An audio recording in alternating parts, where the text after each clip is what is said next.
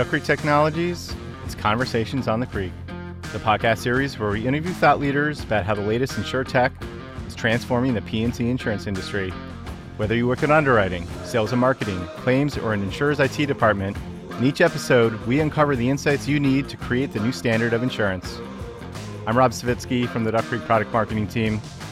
And I'm Drake Manning from the Duck Creek corporate communications team. And in today's episode, we're so thrilled to be joined by Dan Gumpright, who is a new venture lead at 10110, the venture build studio at American Family Insurance. He's also a startup advisor at various companies, as well as a mentor at Tech Launch Arizona, the University of Arizona's tech incubator. And today, Dan will be sharing his perspective on innovation, product development, and building startups inside of a larger organization. Dan, what's up? How are you doing today? I'm good thanks for asking. Thanks for inviting me to be on the show. Yeah, I'm I'm pretty excited to talk about uh, how to innovate, how to build new products, and um, yeah, there's never never a dull moment in this space. So excited to be here. Yeah, that pumped to have you on. never a truer statement for sure, Dan. Welcome to the program. Thanks a lot. Absolutely. Hey, and you know, in the spirit of full disclosure for our, our listeners, uh, while AmFam is not a Duck Creek partner customer, we are absolutely thrilled that you joined the show today. We have a, a expanded series with conversations on the creek that is uh, started with our partners. It expanded to our customers, our executives, and now we're rolling this out to industry thought leaders. And it's great to get perspective from across the industry. So, um, actually, before we go any further, I think we both need hats. The Tenny 110 hat is a really cool thing. So I'm going to ask you to send a hat at some point if you can. I, I might get you one of them if we right. uh, if we if we hit three thousand with uh, with listeners on this podcast. I'll get you a hat. You got it. All right, that sounds great. So let's dive into the program. Um, you have a really extensive background in product and innovation uh, in terms of um, insurance, uh, having worked both with software vendors and now you're at 10110. I wonder if you could tell us a little bit more and just expand on your background for our listeners, what you're up to today in your current role. For sure. Um, so I, I started my career as a software developer uh, and then moved pretty naturally into product management. And then I spent some time uh, leading product departments at a bunch of insurtech and software companies. And over the past five or six years, I started getting very involved in startups and companies looking to grow from seed and Series A to Series B uh, and beyond. And I kind of got addicted. So, startups and innovation are a little bit addictive. Uh, I tried starting up a few companies of my own. I got on the board of some others. Uh, and then I started kind of, uh, I guess I found myself uh, advising the incubation and spin-off team at, at the U of A, uh, and then started working at 10110 uh, in a venture build studio like this, um, where we're building new innovative startups on a regular basis. I guess it all kind of just happened. Um, you know, I I started in development, went into product management, then got into startups, and uh, and it's a lot of fun. That's awesome. And you know, 10110 in terms of how both you and maybe the organization are thinking about it. How are you approaching innovation? Maybe a two-part question, in, and and also a follow-up in terms of you know, do you think of it incrementally, disruption? How are you thinking about innovation there? Yeah, so so at 10110 specifically, we're a venture build studio and a capital partner. So that involves both building and buying companies. Um, I'm actually a new venture lead, so I work in the build studio. Um, and a new venture lead is kind of a, an entrepreneur in residence or a CEO uh, for the new ventures that we decide to build. Um, and our responsibility, like my responsibility, is uh, turning an idea into a business. So creating a really fast working MVP or minimum viable product as quickly as possible, validating product market fit uh, as efficiently as possible. So you know, within the studio in the past, we've we've spun out um, some pretty cool companies, such as uh, I'll do a shout out to Opterix here. Um, that's a risk management platform. Uh, for those who are, are, unaware, I recommend you go onto their website and take a look.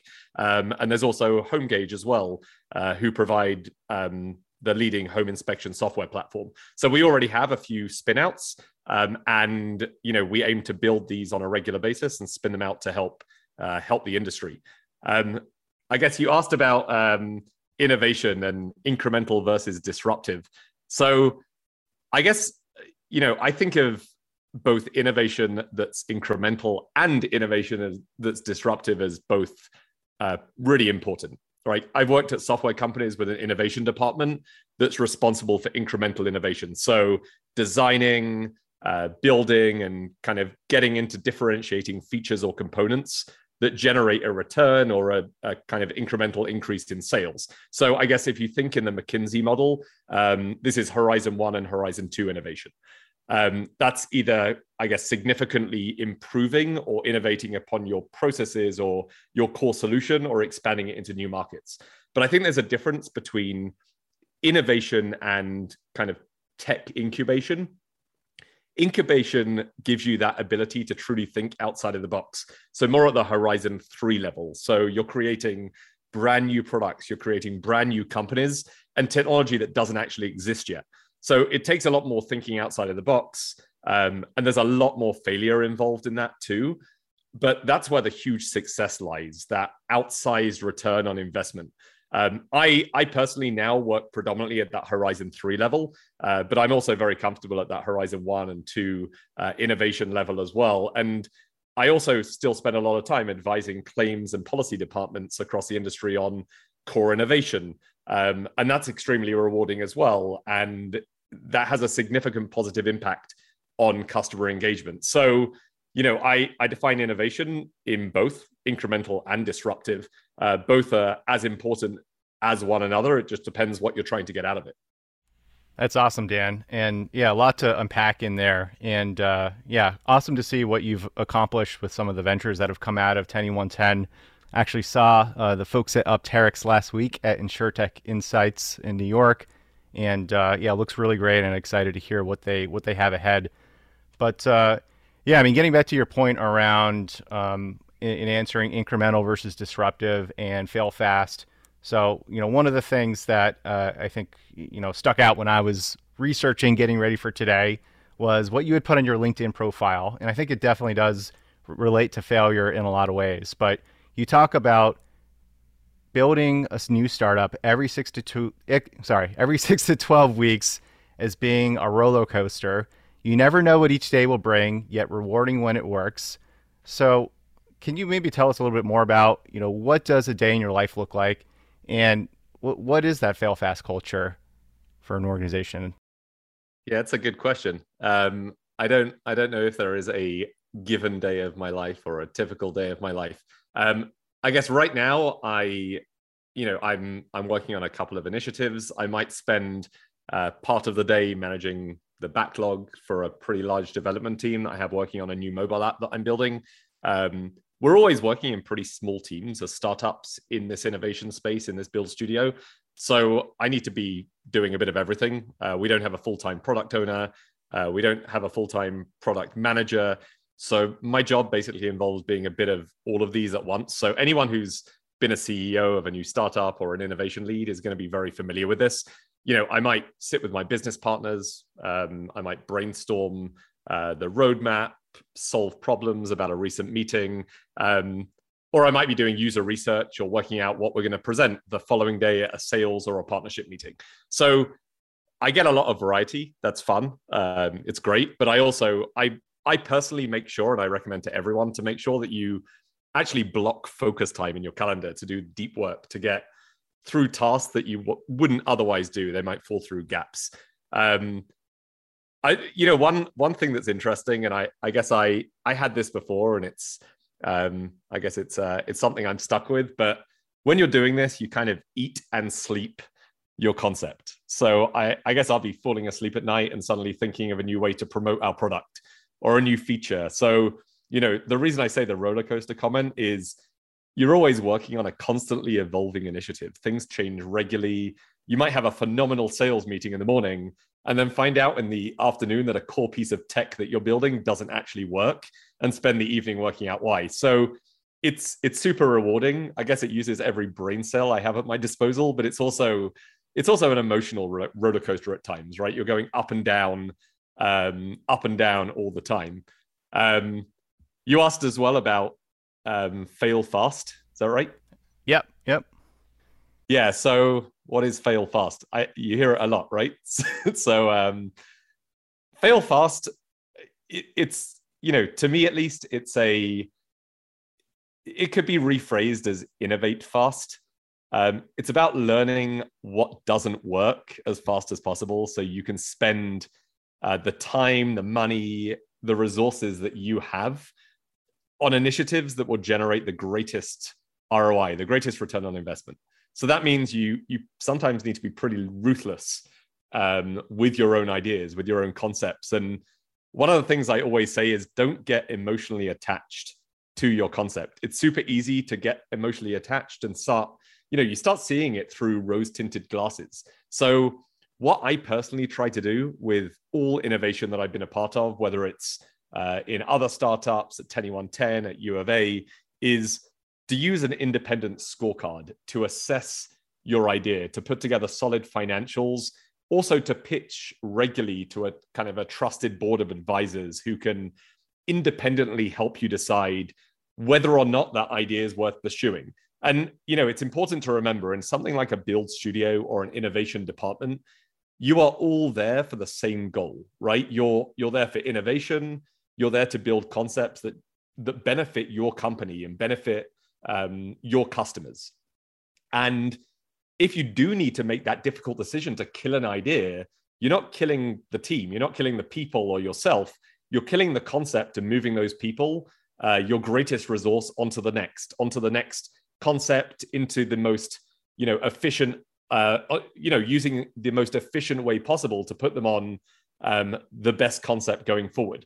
And you know, I, I guess you know one thing that always sticks out when I'm talking about this, when I'm talking about fail fast, is um, Simon Sinek, who says, you know, we don't learn much when everything goes right we learn the most when things go wrong. So, fail fast for me is about learning quickly when concepts fail and when you need to kill them so that the future ones become more successful.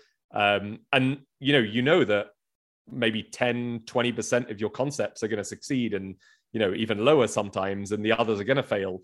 So the ones that are going to fail, fail them fast and move on to the good ones.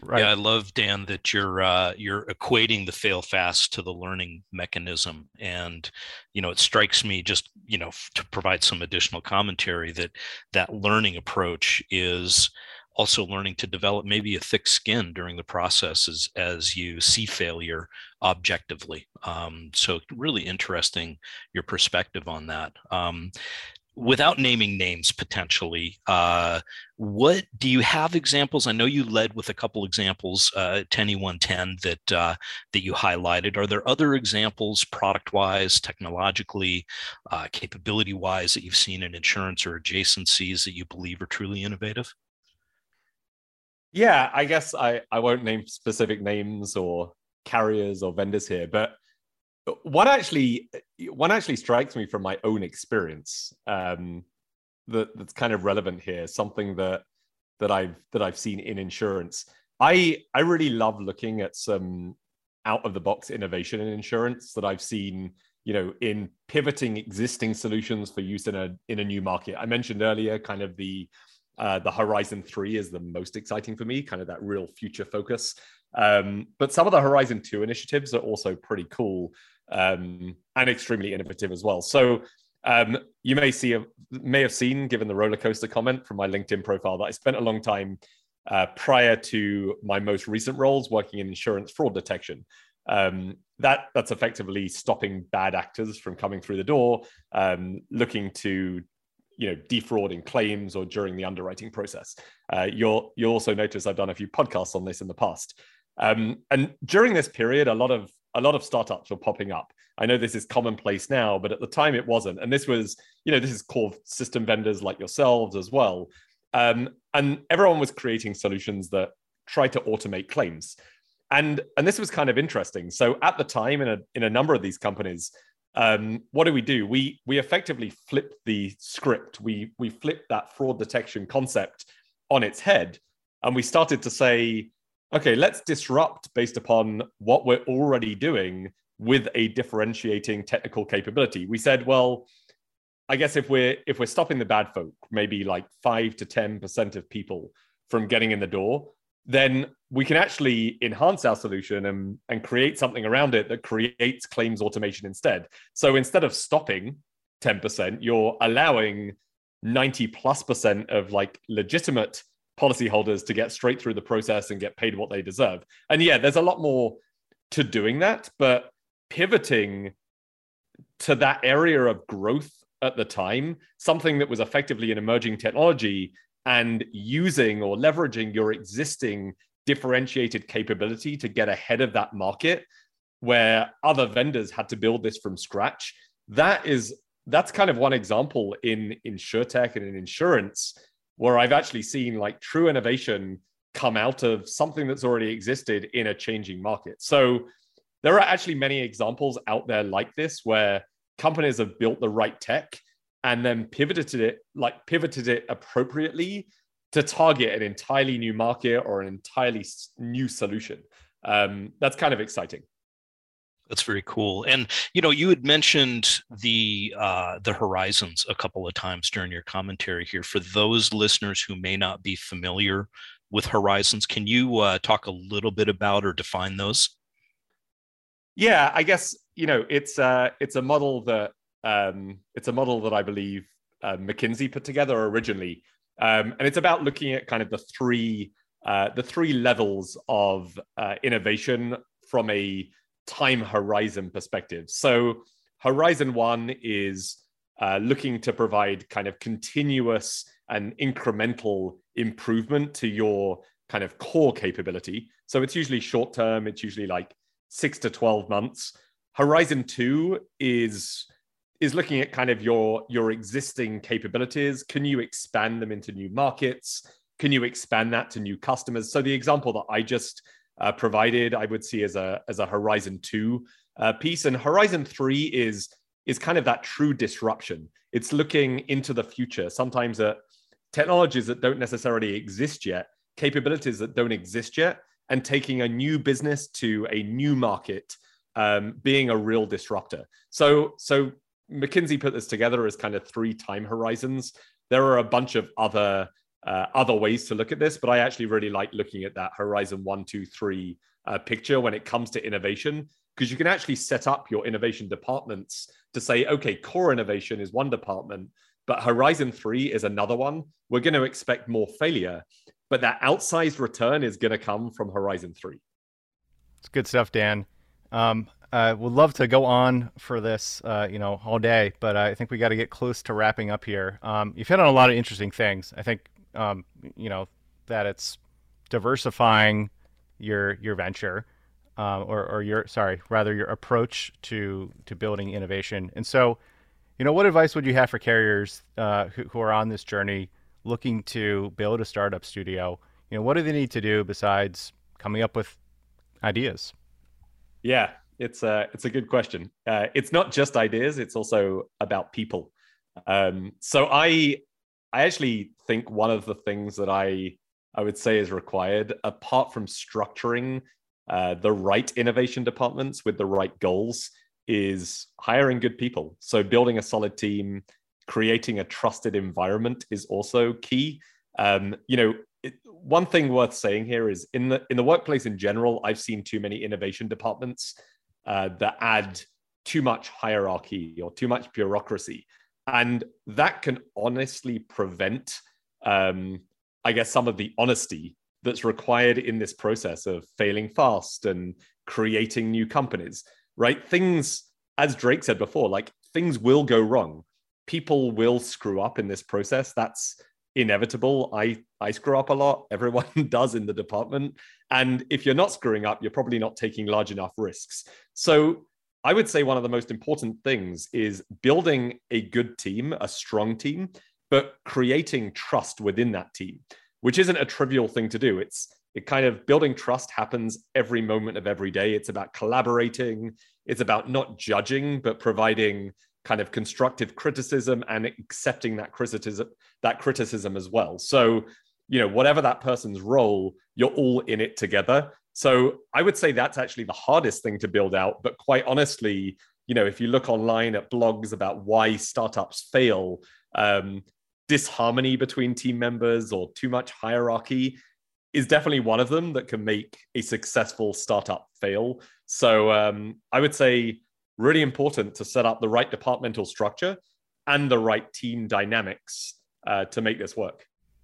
Right. No, great perspective. I mean, I think it's uh, it's really you know thinking more than the short term, giving people the the capability, the flexibility to go out to fail, to take some step backwards, so that you can have those bigger, larger gains in the future. Um, yeah. Anything else before uh, we wrap up here today? No, I, I'm I'm good. I think we've covered a lot. Um, if anyone wants to talk more about innovation, they can always get in touch with me. You mentioned my LinkedIn profile. I'm pretty active on LinkedIn. So if you want to connect, just write a note mentioning this podcast. Um, I'd be happy to set up a time and connect. Perfect. Thank you, Dan, and thank you all for tuning in today. To learn more about Tenny 110's areas of focus and innovation, visit tenny110.com. That's T E N N E Y 110.com. Finally, if you enjoyed this podcast, be sure to check out all of our other episodes and subscribe to Conversations on the Creek on Apple Podcasts, Spotify, Google Podcasts, and duckcreek.com. We'll see you later.